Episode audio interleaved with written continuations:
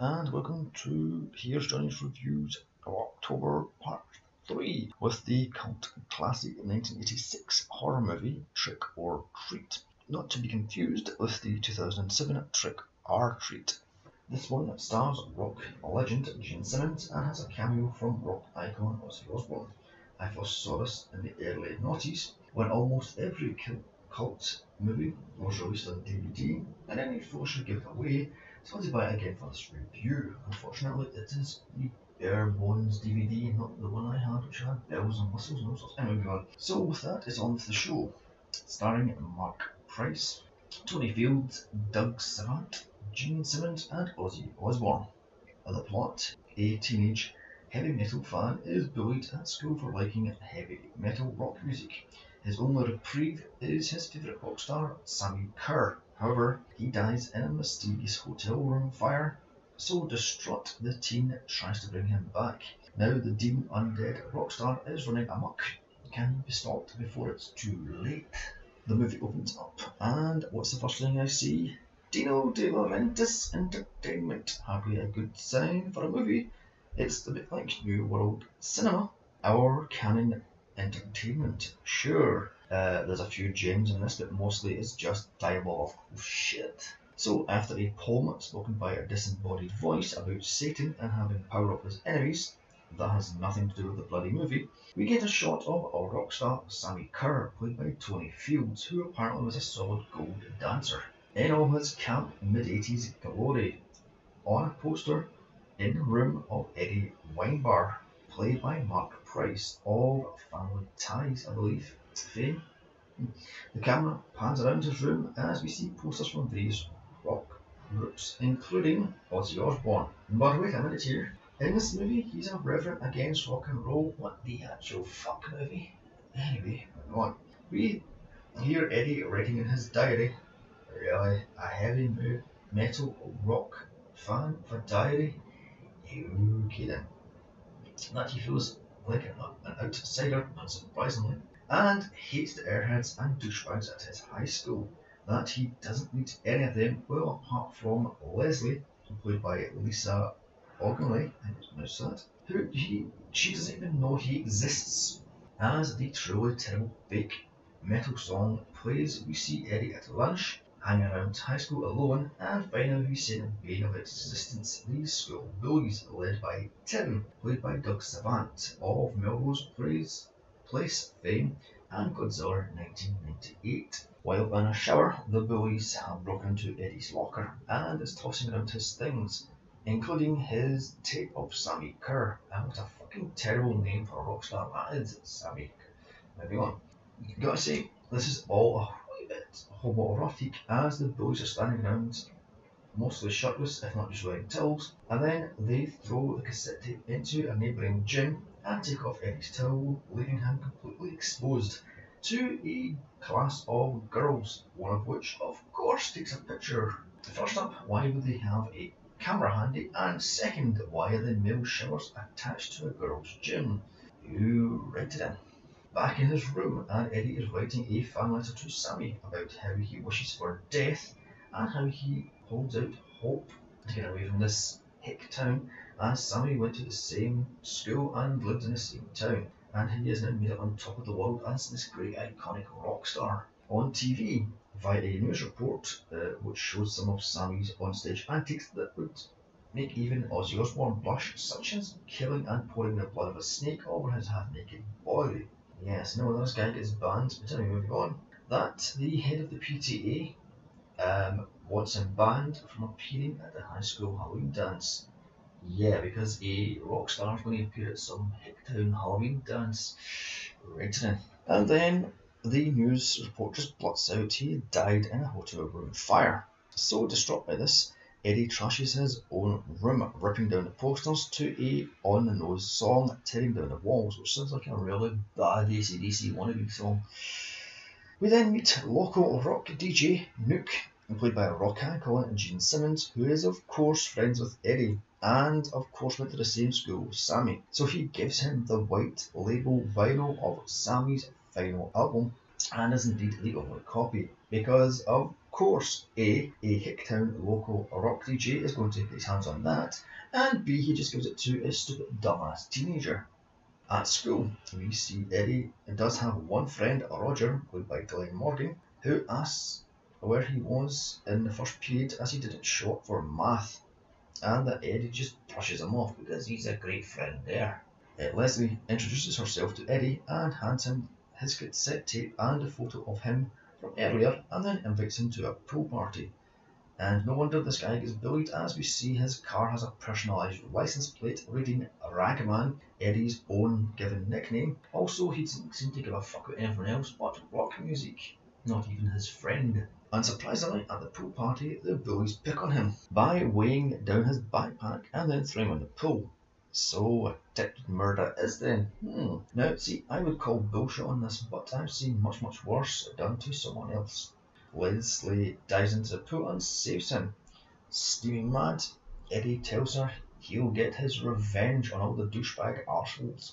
So he goes off home and plays the vinyl given to him and dreams of Sammy's hotel room fire as Sammy sits and chants something backwards in a ring of fire while his bandmates are burning alive. With the records, the record skipping, Edward plays it backwards, hearing, and this is what I don't get, let them fish bait themselves. The bait is you. Oh, yeah, that makes no sense. Oh, by the way, playing a vinyl backwards is really bad for the bloody vinyl. Little notes to the hipsters there. So the next day at school, Eddie sets up a trap using a muffin bucket and an office chair. At lunch, Leslie wants to apologise, but Eddie doesn't listen as none of it then stirs up the bullies with them chasing around the school. He springs his trap with one flying out the door after slipping on the muffin bucket in some really bad slapstick, except this guy goes arse first down some stone stairs, so some broken back right there. That's funny, right? Moving on. As yet another on the nose song plays, This Boy's Had Enough. Again, another wannabe ACDC rock song. He leads the bulls around this huge ass school, and I swear to God, this chase scene goes on for 40 fucking seconds as he runs over bloody place and through the library in some ridiculous so called slapstick comedy.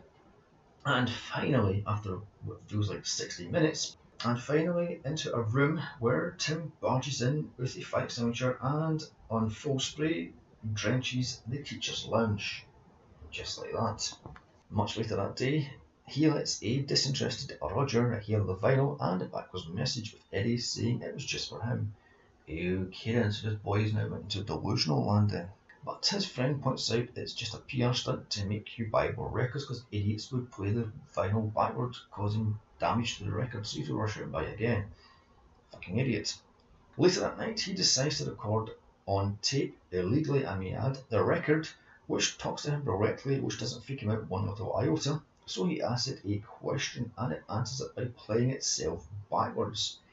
Okay then, a young priest and an old priest stat. So, record tells him to go to room 66 and crush. He goes to the room to have his lunch the next day, where, surprise, surprise, the bullies pick on him and beat him up. Somehow, Tim's tie, uh, what a fucking terrible name for a bully that is, gets stuck in a piece of machinery which almost kills him. However, Eddie turns it off at the very last second. Now feeling power for the first time, he puts the tape on his car stereo, listens to it on full blast, and speeds off out of the high school car park with not a care in the world. At home, his mother is stunned to find out about Eddie's record collection.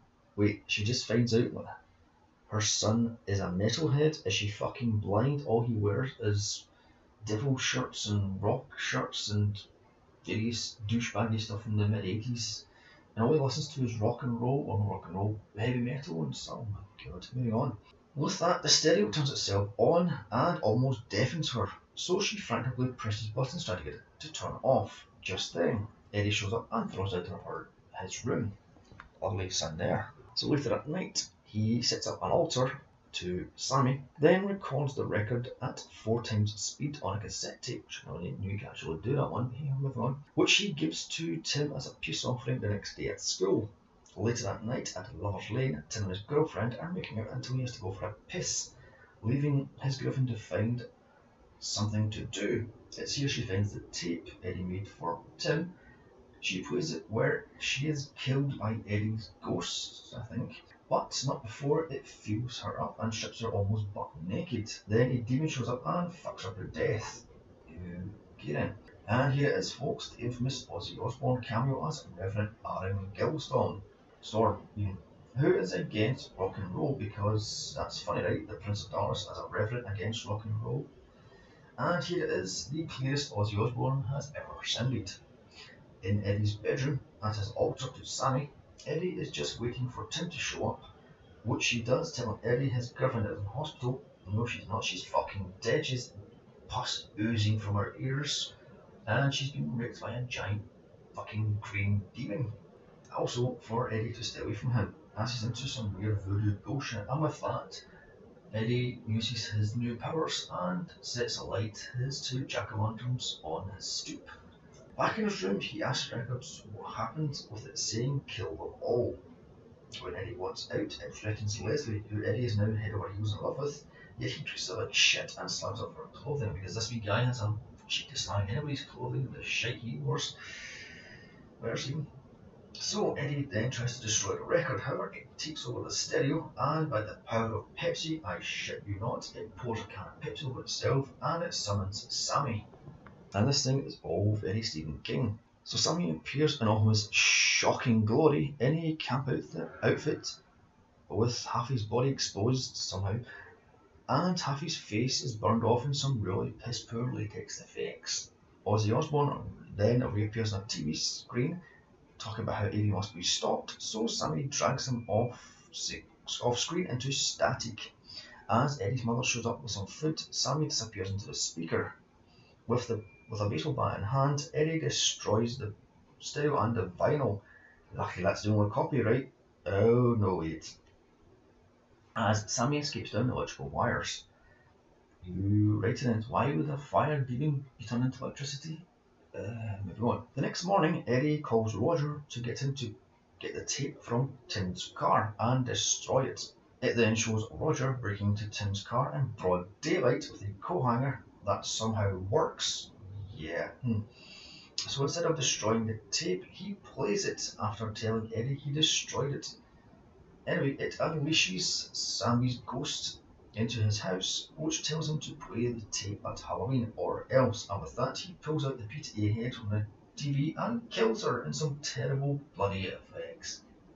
Eddie's mother's boyfriend shows up and takes her out because it's now Halloween. All of a sudden, you know, the first thing in the movie is the 2nd of October, it just jumps to Halloween after two or three other instances.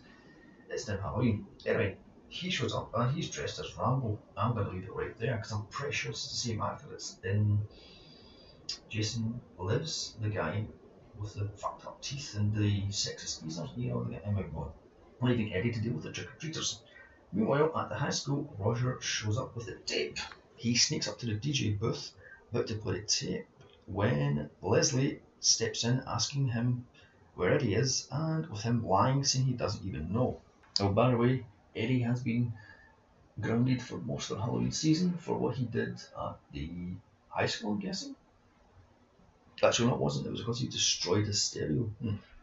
Anyway, Leslie calls Eddie to see where he is, and it's here he overhears the tape and he rushes to school. Rushing to the party, Eddie's car drives itself. Again, all very Stephen King. As he still has the tape in the car stereo. With Eddie trapped in the car, it runs amok, almost running over a trick or treater, and then it tries to kill him by driving headfirst under a trailer. Luckily, Eddie gets the tape out before it dunks him in the river, because I'm guessing Eddie can't swim. So, dumping his car, he runs back to high school. Meanwhile, at high school, Sammy finally shows up by a speaker, plays a song to an enthralled group of heavy metal rockers all of a sudden, even though none of them liked heavy metal at the start of the movie. So lip syncing a song really badly, during an intense guitar solo, he shocks and kills part of the crowd. And then it falls into Stephen King again as it rips off Carrie as the gym's door slams shut and they're all trapped and he starts killing people off willy nilly. Meanwhile, in the ladies' room, where all when all hell's breaking loose behind the doors, Tim threatens Leslie and tells her to stay from Eddie as he is dangerous and then attempts to rape her. So Leslie gets away, Tim hunts her down, and Eddie finds them in a shower room where Sammy shows up and kills him quickly by electrocuting him in a shower room where there's no electrical wires or electrical out or ports, whatever you call these things. Um, moving on. The cops finally show up as Leslie and Eddie try to kill the power to the building. Unfortunately, Sammy pops out from a speaker, stopping them. Just then, Roger shows up and kills the power by sticking an axe into the circuit breaker, which somehow doesn't kill him, but this does manage to stop Sammy.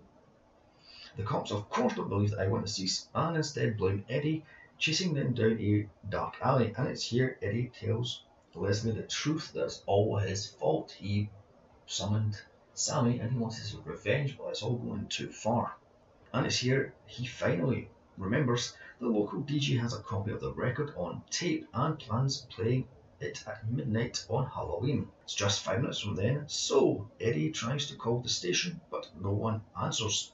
With the clock hitting midnight, the tribute starts as Eddie and Leslie run to Eddie's house. However, Sammy jumps into a neighbour's house chasing them down as Nuke plays the record backwards for some fucking reason. Why the hell would you play a record backwards? It's beyond me. A cop shows up but is quickly killed by Sammy, where he literally blows him with his boots, shockingly. Running back home, Eddie tries to hide, however, every single radio in the house, all ten of them, play the song while Eddie tries to stop them. Leslie is upstairs trying to look for his mother's car keys. Somehow the car keys are in the toilet and it's here Sammy shows up and gets stopped by, wait for it, getting flushed down the fucking toilet. Okay then. So Eddie hotlines his mother's car, which comes alive somehow, and drives backwards for no apparent reason. So Eddie steals the cop car and drives off to the radio station, which of course is in, in this middle of the sticks. Finding the radio station empty and Nuke dead, Eddie comes up with a stupid plan to stop Sammy by taking the cop car and taunting him via radio he found at the radio station, leaving Leslie to count to 100, then going into the station to steal the tape and destroy it.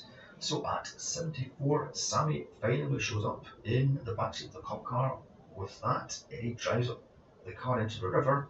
Note Eddie's car is not still on the bridge, somehow it's moved. As Leslie destroys the tape, stopping Sammy once and for all. Eddie swims to shore, but wait, I thought you could swim. And makes his way back to the radio station where him and Leslie kiss. As he now takes over the radio station as credits roll. So that was Trick or Treat 1986, a survival horror film with watching with a group of mates having some beers, and eating some pizza, and enjoying the, the whole 80s cheese-tasticness of it all. But this is not scary and it should not be taken seriously one little iota. I'm going to give this a 80s tastic 6 out of 10 because it's just so bad it's great. A very a good bad movie. So come back next week for my look at Rob Zombie's Halloween, my most hated of all remakes. Then in November I will get V for Vendetta, Donnie Darko, S Darko, and A Nightmare for Christmas. December is Die Hard 1 and 2, Batman Returns, and Lethal Weapon 1. Also do it for me on Twitter at Here's Johnny's Pod and email me Here's Johnny's Reviews at gmail.com and tell what you think of my podcast. Don't forget to check out my dozens of other podcasts on SoundCloud, such as the Bowman franchise, Gremlins franchise, James Bond franchise, and many, many others. Bye